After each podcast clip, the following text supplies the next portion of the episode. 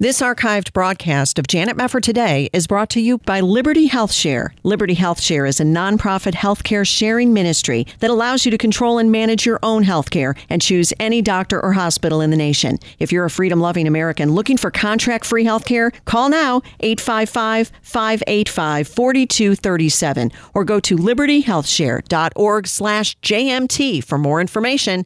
libertyhealthshare.org slash JMT. This is Janet Mefford today. Our confidence is in Christ alone. Are we going to stand with God come what may? If the Word of God says it, I believe it. And that's the way it is. And now, here is Janet Mefford. In the stillness of your presence, you can feel your own formless and timeless reality as the unmanifested life that animates your physical form. You can then feel the same life deep within every other human and every other creature. You look beyond the veil of form and separation. This is the realization of oneness. Well, these are the words of Eckhart Tolle, the man the New York Times once called the most popular spiritual author in the United States. But why is Tolle as popular as he is? One could point to the clear career boost he got from Oprah Winfrey a few years back, but there's actually more to it. In fact, this idea of oneness is increasingly tantalizing Americans and spiritual seekers across the world. We used to refer to this as the New Age movement, but now perhaps we have to say, as my next guest does, we have entered the age of re enchantment, the assembly of meaning and purpose within a matrix of wonder and mystery, all pointing to a paradigm of holism. This is our post Christian context in which the God of this age is convincing more and more people that they just need to recognize their own oneness to be as God, to be masters of their own meaning and destiny, and to build heaven on earth. But Christians would do well to remind these folks how the Garden of Eden turned out, how the Tower of Babel turned out, and how human history will turn out with the Lord Jesus Christ, who will not share his glory with another, returning to save his bride and to judge this sinful world in righteousness. And the meaning, uh, in the meantime, what is going on out there? And we're going to find out today with researcher Carl Teichrib, editor of Forcing Change, which documents the major social, religious, political, economic, and geostrategic trends that are impacting the West. His brand new book is called Game of Gods. Carl, long intro I recognize, but it's so good to welcome you back. How are you?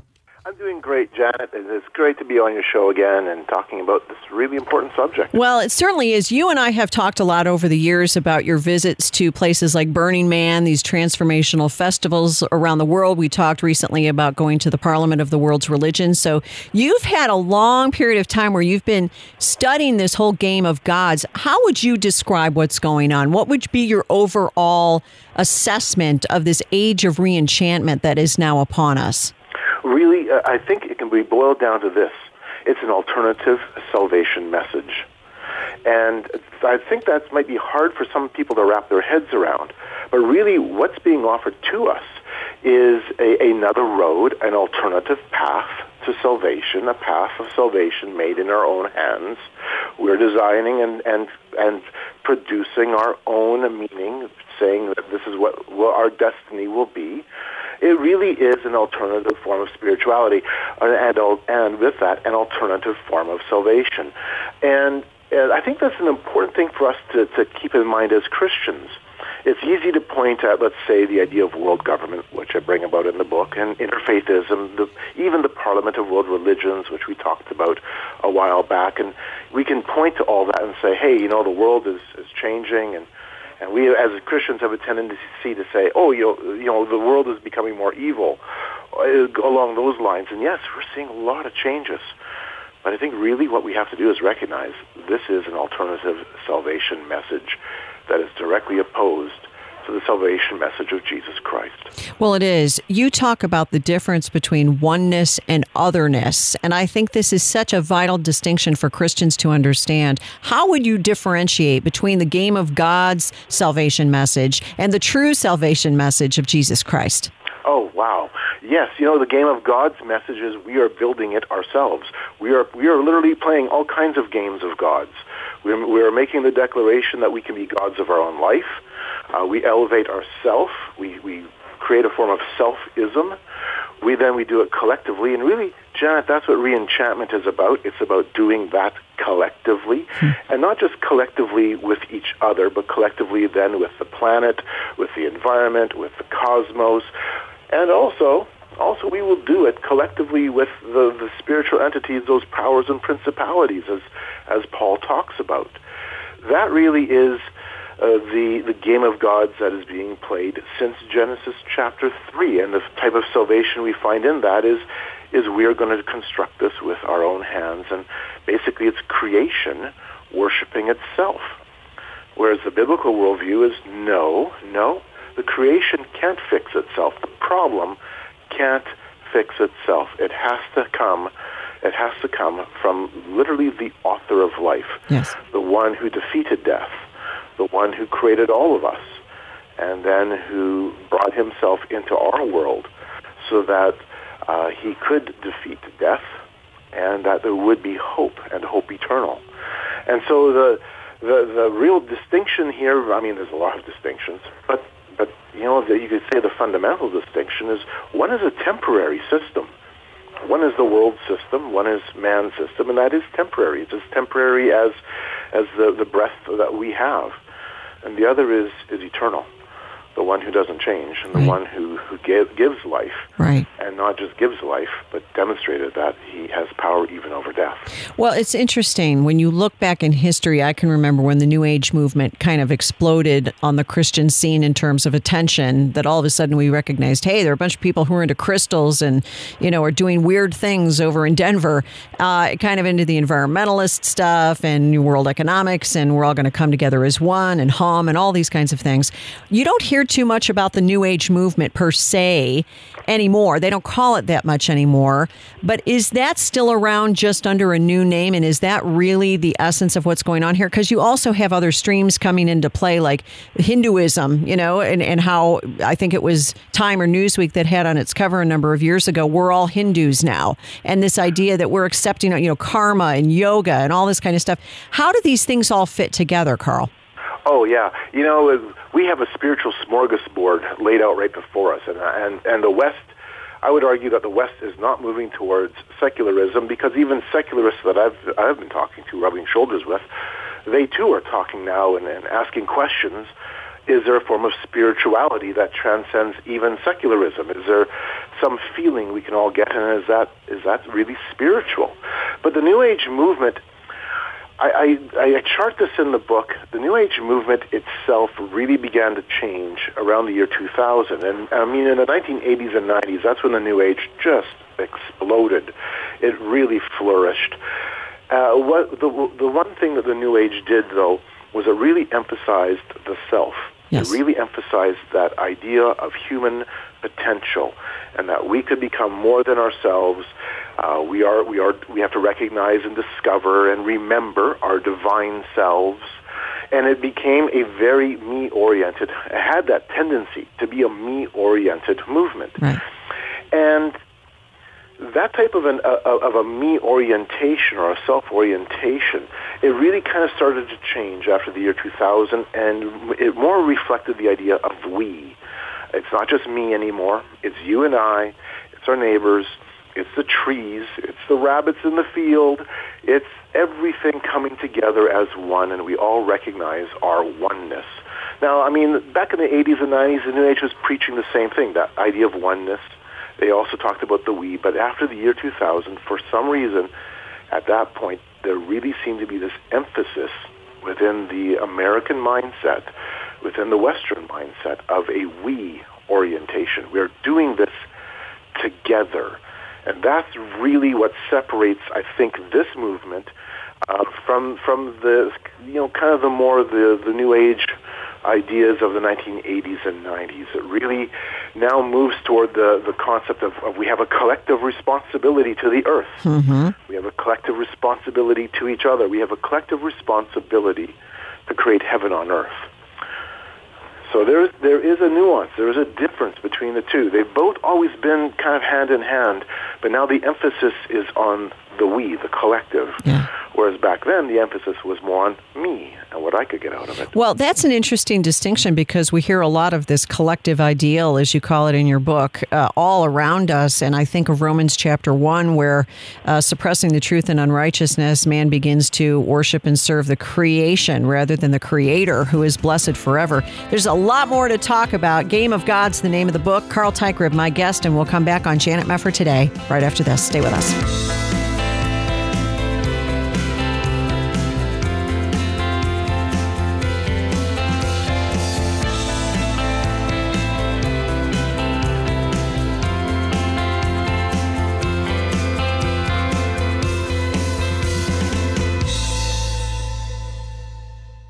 Are you in need of a healthcare program? You're in luck. As a member of Liberty Health Share, you're part of a community that comes together to share their medical expenses. You can sign up throughout the year with membership starting as early as the following month, and there are no contracts or commitments. Programs start as low as $199 per month, and there's no network, so you can choose your own doctors and hospitals. Liberty Health Share is a nonprofit ministry, not insurance, so your money goes toward helping other members with their eligible medical expenses. And in your time of need, other members are there for you too.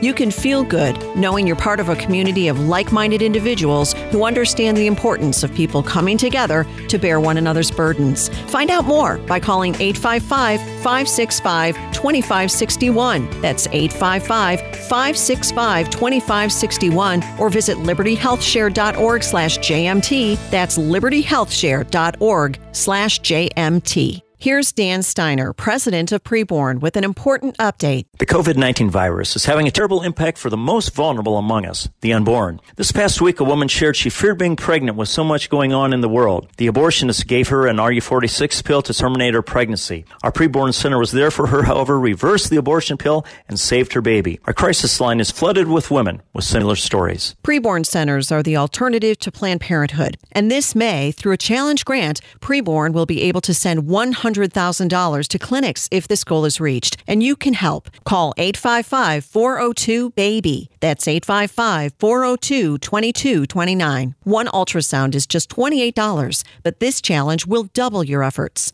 To donate, just call 855 402 BABY. That's 855 402 2229. All gifts are tax deductible. That's 855 402 2229, or there's a preborn banner to click at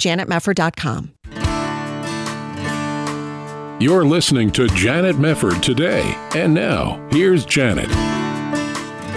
We are back on Janet Mefford today. It's great to have you with us and great to have with us Carl Teichrib. His new book is called Game of Gods, The Temple of Man in the Age of Reenchantment. We have seen a lot of New Age emphasis over the last several decades, but as Carl was saying before the break, we have seen them move from an emphasis on the self to now an emphasis on the collective. It's about we and the oneness that will bring us all together. You had mentioned in the book, Carl, which I think is such a, a great jumping off point to talk to people about what's going on here here.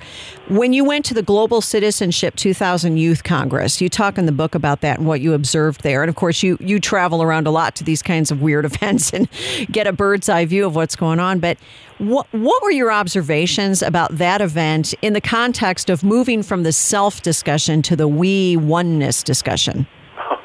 You know, that was the very first event that I had ever attended that had an international had an international emphasis. The entire thing was built around the idea of oneness. And so from, for myself, that was, I mean, it was eye-opening, especially because the, the event was geared towards creating a type of global citizenship education curriculum for Canadian schools hmm. and the importance of stressing global citizenship. And, and today I, I, you can see the fruits of that from our education system. In fact, my home province of Manitoba uh, the grade 12 social studies program is all about global citizenship and being a good global citizen and what it means to be an activist for global citizenship, you know, along those lines. Um, where I really saw that emphasis on the we was as the, the schools that were participating, as they unpacked what this looked like to be a good global citizen, the, the emphasis was on this, this, this view of collective activism. Hmm. We are we have to do this together. We have to become active together. We have to put down strategies. We have to, in the words of, of one of the of one of the the the uh, um, little roundtable groups I was a part of, and I bring this out in the book. We have to make this a virus. We have to infect everyone. No inoculation. That that was the language that was said directly, and so for me it was like, wow. Okay, this goes from from the academic. This takes us out of the academic because I've already I already did a lot of study before that 1997 event. I already had been reading up on the New Age and spending time going through documents and books and talking to people. But then when you when you go to an event like that, it moves it from the academic to the practical.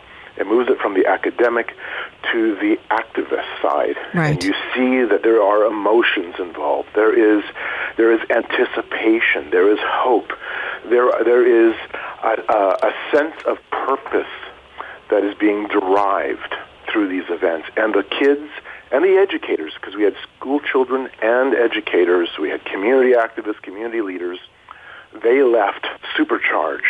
They were moving forward as social justice warriors. They were hmm. moving forward as global citizens united in this common cause of saving the earth and, therefore, saving humanity. Oh boy. Right. So it's they recognize, of course, that you can't just have a bunch of people in robes with crystals hanging out forever. You have to move this into the general population. So, what better way to target the next generation than by targeting the kids?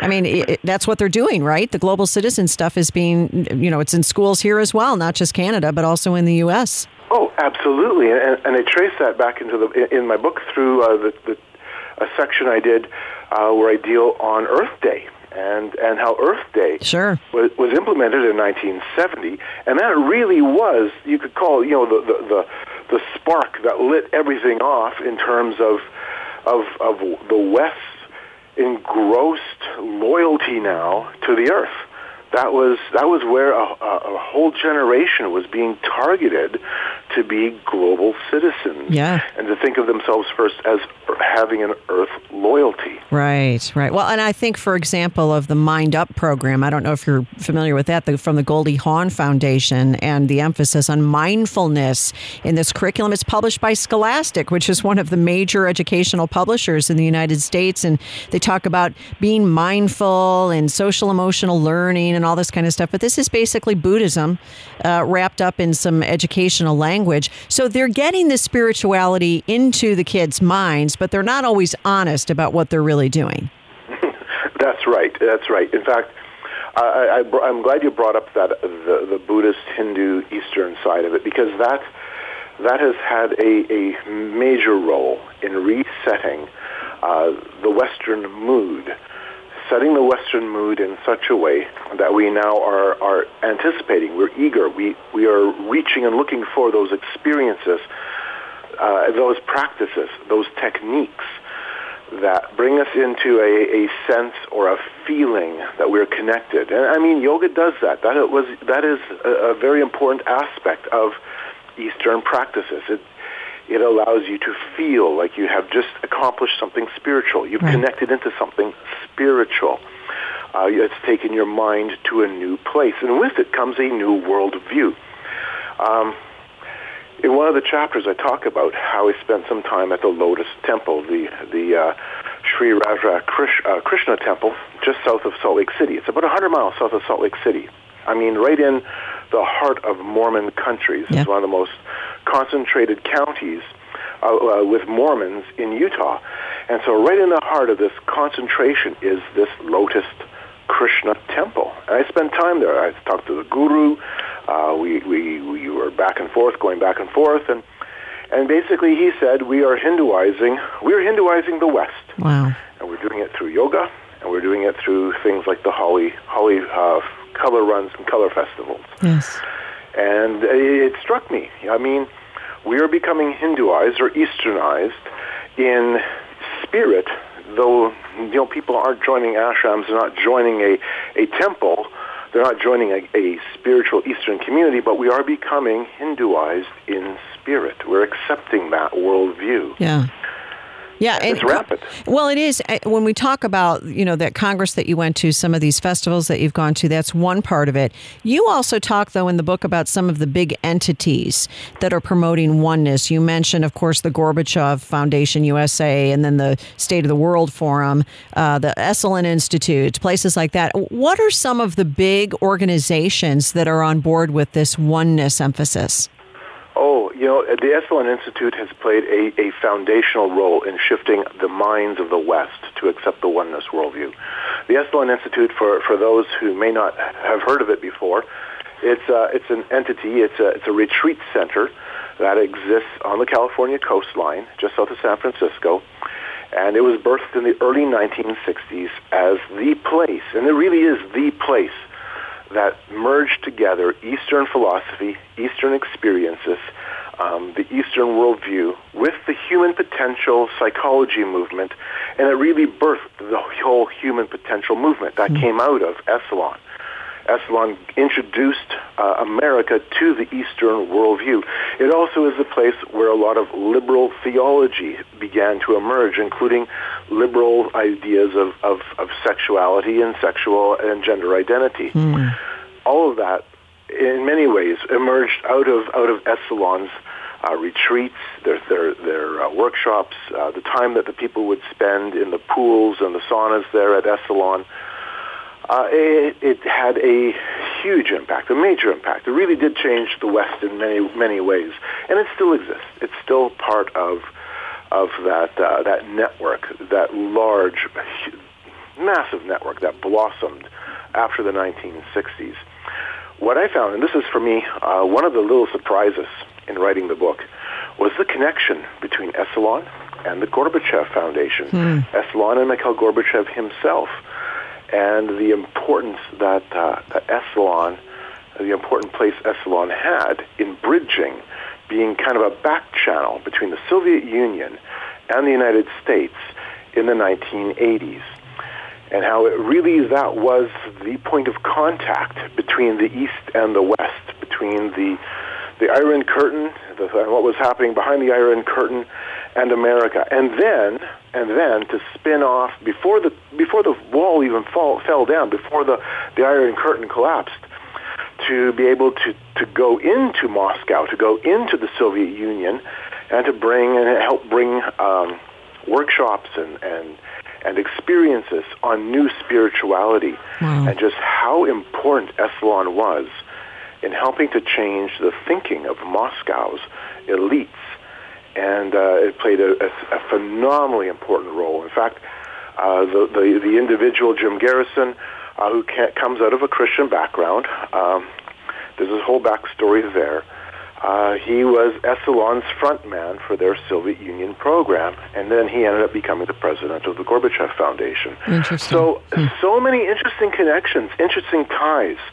And uh, for myself, Janet, that was that was a huge aha moment as I was doing the research and, and just probing deeper and deeper and deeper into what Esalen had been doing, because not only had they had they re restructured our Western thinking, uh, they had informed the thinking of, of major players. Yeah. Are they still involved heavily in this sort of thing? Are they still relevant? Have they died out oh, at all? Huge. Yeah. Yes. Yes. In fact, Burning Man does their leadership and has has been holding their leadership institutes and their retreat centers or their their leadership retreats at Esalen. Okay. Oh yeah, it's still very very active. Ken Wilber.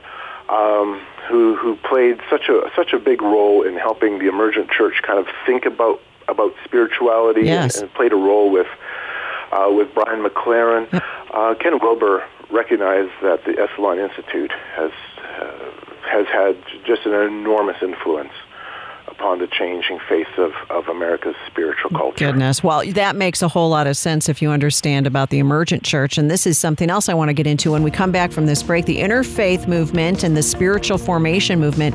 What does that have to do with this game of gods? We'll come back with Carl Teichrib right after this.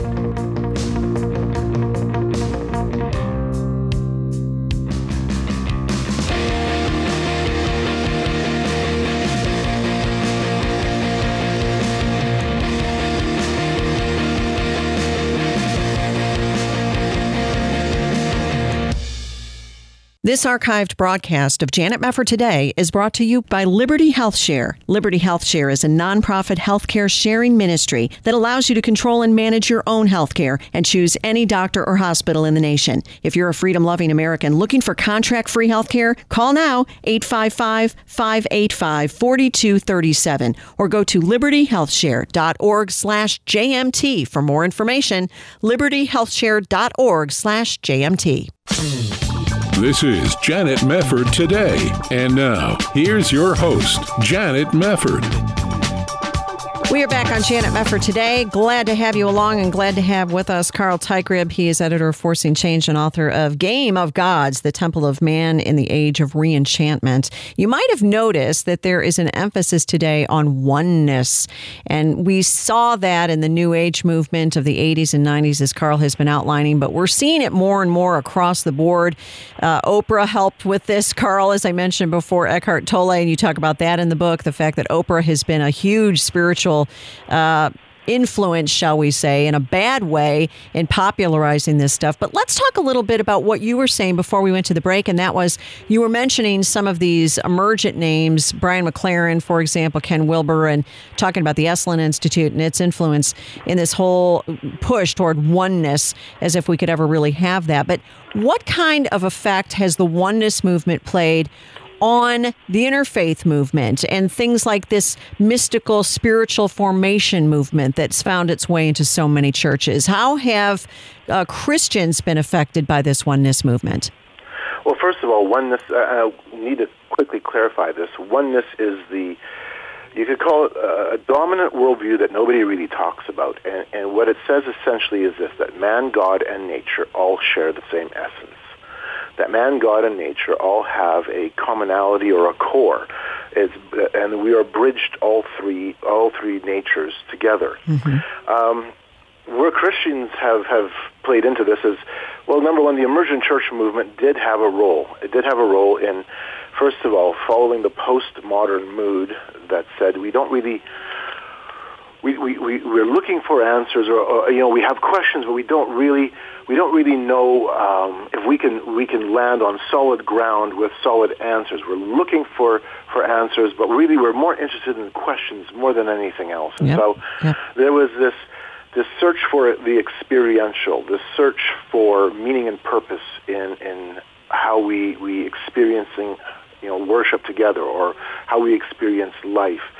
And and the postmodern mood, what it what it did was it stripped away uh, really anything that was meaningful. It it, it became a, a mood that says we can question everything but we really can't find answers. And, and that hmm. really is a vacuum of meaning. The conversation emphasis. Right. Yeah, we get a ton of that today in evangelicalism. We don't have oh, any yeah. answers. Let's just talk about the big questions. And I'm thinking, I thought Jesus was the answer. Did we forget so quickly that we do have the answer?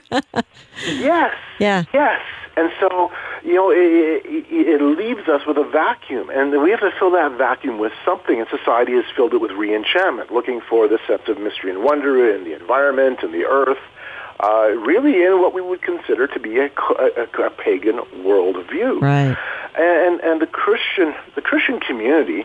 Um, I hate to say it, we follow culture, we follow the trends, not just follow to, to understand it, we follow to embrace it. Sure. And we have seen that across the board. We, we, we have Christian yoga, we have Christian Earth Day, we, have, we, we Christianize everything that the world spiritualizes. Yep. We Christianize it. Yep. And we th- therefore think somehow it's different, or maybe it's better because we have a Christian language or a Christianese attached to it. Wrong. Wrong. We are separate. We are different. There is a different uh, a, a different point of reference that we work with. And we have a different purpose and a different meaning. And we have confused that and confused that greatly. But when it comes to the interfaith side, I mean, I, as we talked, you know, a few a few months back, I was at the Parliament of World Religions, and their oneness was constantly being reinforced, including by Christians who were attending, like Jim Wallis, those who, who claim to say we are representatives of the Christian community, they hmm. were also hammering forward this idea of oneness, oneness. We're all there for oneness. And at the 2015 Parliament, I attended that as well in Salt Lake City, Brian McLaren was there. He's one of our keynote speakers. He was giving a talk on, on climate change. And in his talk, he was, he was expressing he wasn't really sure if he loved God because he loved nature and he loved the birds and the trees and everything, or he loved the birds and the trees and nature because he loved God. He wasn't sure which way it went. But he had this interesting, interesting uh, part of his talk where he said that, that the earth is groaning to us and the earth is singing to us and the earth is asking us more or less to give, uh, to give us a new story or to give the earth a new story. Mm. And that's what we're doing. We're building a new story. Good grief. In other words, Janet, we're building a new myth. Yeah. We're building a myth, uh, not a myth in, a, in the sense of a fairy tale, not a myth in the sense of a fable, but a myth in a story that has a message of meaning and purpose. And the meaning and purpose being presented is we are all connected, we're all one, we're all part of each other, and we're all feeling this together. Mm.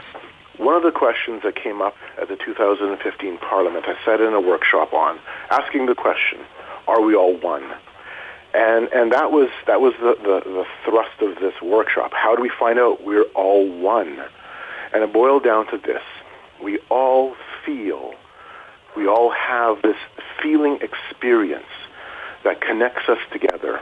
And it doesn't matter if you are a, a, a Muslim Sufi or a Christian or a Hindu or a Buddhist. We feel we have this sense of connection that we feel, and it is that feeling that binds us together and says that that is what demonstrates we are all one. Oh well, that's working very well in the Middle East. I mean, you can see that going on. I mean, that's fantastic. Christians and Muslims in Africa, that's working great. The oneness thing is just fantastic. I know. I, yeah. Good point. Good point. I mean, so your spirituality and your belief system is now structured on what you feel. Are you kidding me? I have days where I feel absolutely like garbage. Yeah. And and for us as Christians, we have to recognize that Christ is the same today, yesterday, and tomorrow. Amen. And my faith in Him is not dependent on the feelings I have today. Right. Right. Exactly. Exactly. Well, at the root of this, Carl, what really is the premise, it seems, is we've got it all together. We just have to realize it. We don't have it together. We are one. We are one fallen, sinful human race, and we need a savior. This is very basic stuff. And the fact that Brian McLaren and those like him have to say, well, we need a news story because our old one didn't work, proves that this guy is standing on shifting sand when he needs to be standing on the foundation of God's word. Well, and, you know, and that's the one point I make. Out, I, I, I put out in the book. It, the idea of oneness itself, I think, is the illusion. The, the oneness, the advocates of oneness say separatism, separateness. That's the illusion.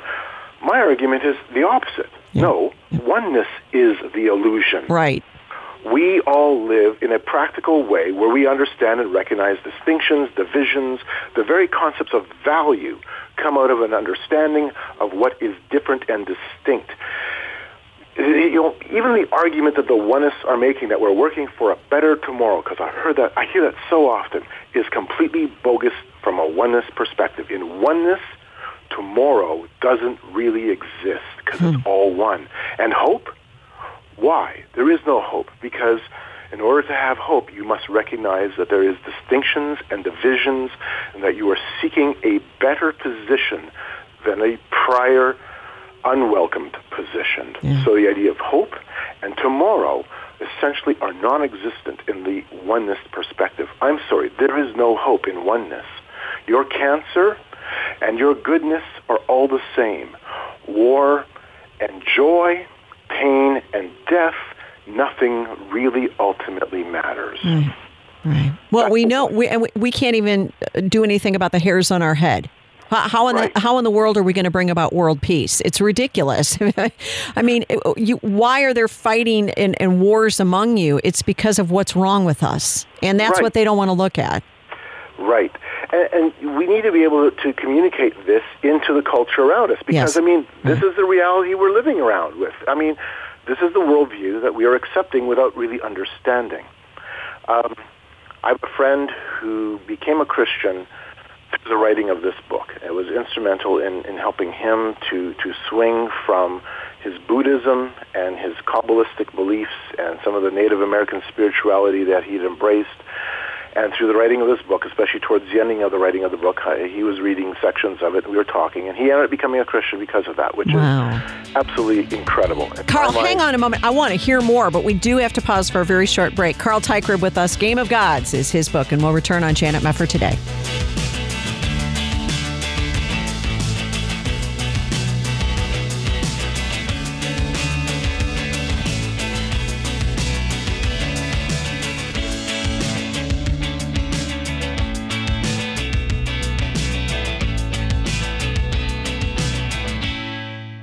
Janet Mefford today is proud to partner with Preborn to help save babies' lives. Well, my name is Dan Steiner, and I'm the president of Preborn. Ultrasound truly is a game changer. When a mom comes into a pregnancy center under pressure to abort her child, perhaps the dad's gone, perhaps her mother is pressuring her. Most of the time, in her heart, she doesn't want to abort, but what she needs is something that will give her the strength to choose life against the pressures that are forcing her to consider abortion.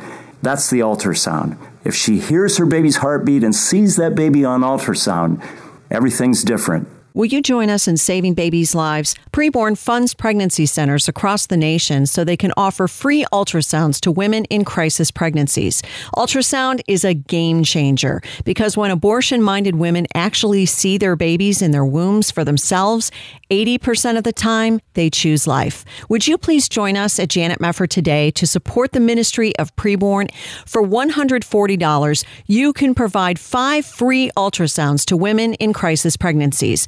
A gift of $22 will provide one ultrasound, and every gift helps. To donate, please call now 855 402 BABY. That's 855 402 2229, or there's a banner to click at janetmefford.com. All gifts are tax deductible, and 100% of your gift goes directly towards saving babies. You can get involved and you can help save a life for a gift of $140. Five free ultrasounds will be offered to women in crisis pregnancies. Let's do more than talk about abortion. Let's save some lives. Please call now with your gift 855 402 BABY. That's 855 402 BABY. 855 402 2229, or there's a banner to click at janetmefford.com.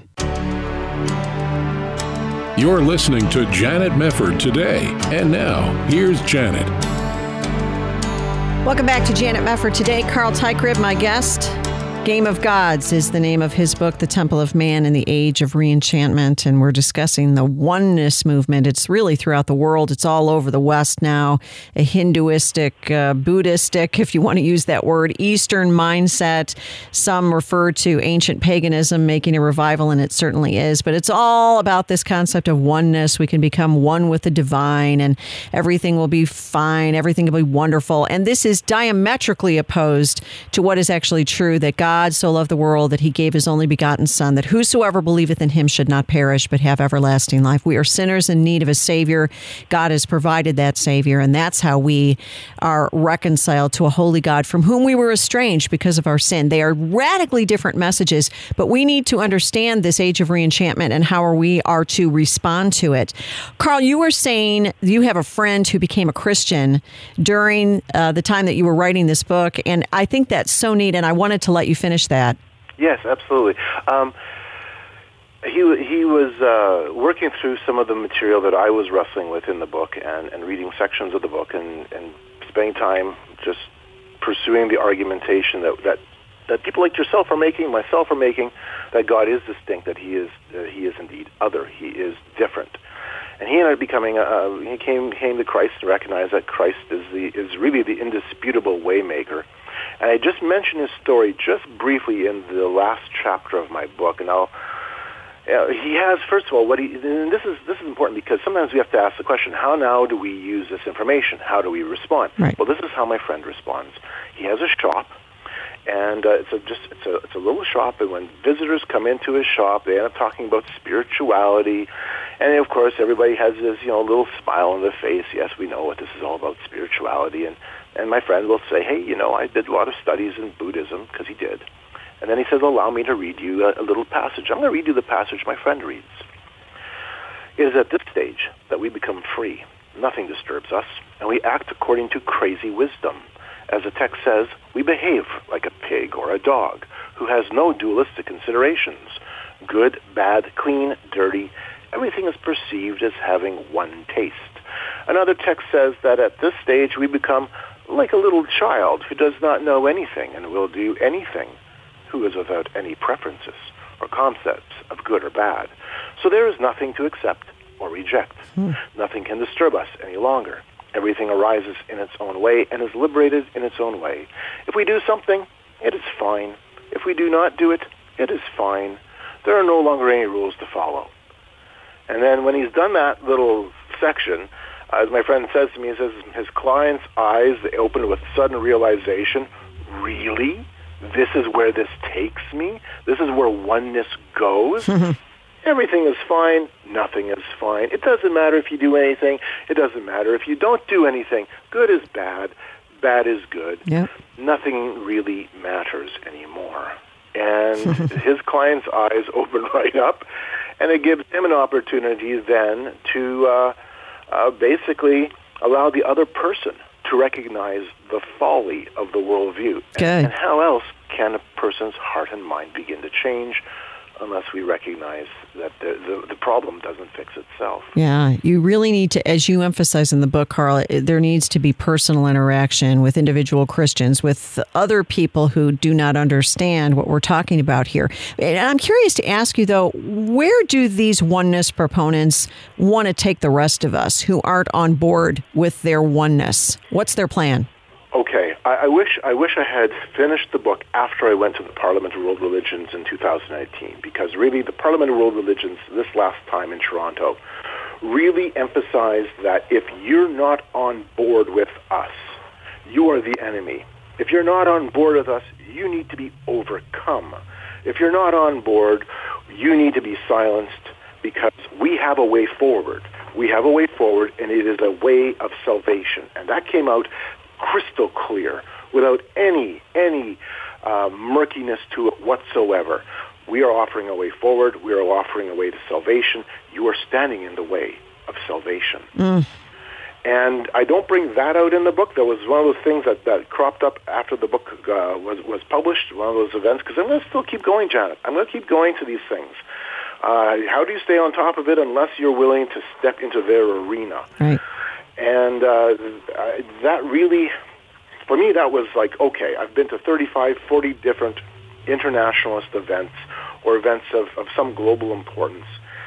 And this is the first time where I'd heard the, the anger and the rhetoric ratchet up yeah. that high. That's disturbing. Yeah, it's disturbing. But Christians need to know this. And, and I think as we consider biblical prophecy in light of what's going on around us, we always need to be on the alert and to be understanding of the times in which we're living. And, and I like that you talk about we shouldn't just have a reaction to this, we should have a response to it as ambassadors for Jesus Christ in this world. What would you like to see the response be from more Christians? Because clearly you're on top of this all the time, but there are a lot of Christians out there who are not informed and maybe don't even know what to do because they don't even know enough about what's happening to do anything. But what would you like to see happen? Well, first of all, become informed, but, but, but become informed with the understanding that your role and your position is to be an ambassador. Well, well what is an ambassador? We use the term loosely. Uh, I, I love Paul's language that he uses in Scripture when he talks about being a farm laborer. I can understand that. Or being a soldier. I can get that being uh, an athlete. He uses all these metaphors that we understand. Then he talks about being an ambassador for Christ. And we all nod our heads. Okay, that, that's cool. But what does that mean? Mm. Um, have you spent time in embassies? Have you spent time in the diplomatic community? Do you do you understand the context of what it means to be an ambassador? Mm. Really understand that? Years ago, I was at an event where the U.S. ambassador to Saudi Arabia was describing his role and and the work that it required for him to take on that position. And I, I, I, I turn it around and I placed it within the context of the Christian worldview, the Christian, the Christian life, because we're called to be an ambassador. Well, he, he explained that as an ambassador, first, he's the legal and official represent, representative of his government. We too, Janet, are the legal and official representatives of our king. Yes. That's huge. It is. Right there. That is absolutely massive. Second, he needs to represent his government's interests and even align his own personal interests to that of his government because he is operating in that capacity. Likewise, ourselves. We need to align our priorities with God's priorities, and we need to put his interests before our interests. That's what an ambassador does. And then third, an ambassador takes the time to know the culture, and he, he explained all this to us as, as a guy going to a completely foreign land.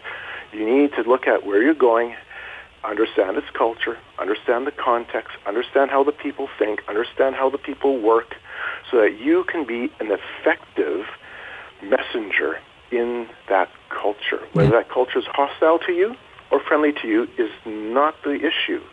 It is, are you going to be a legal, official representative that gives an honest message to that culture? Good. And you need to know the culture well enough.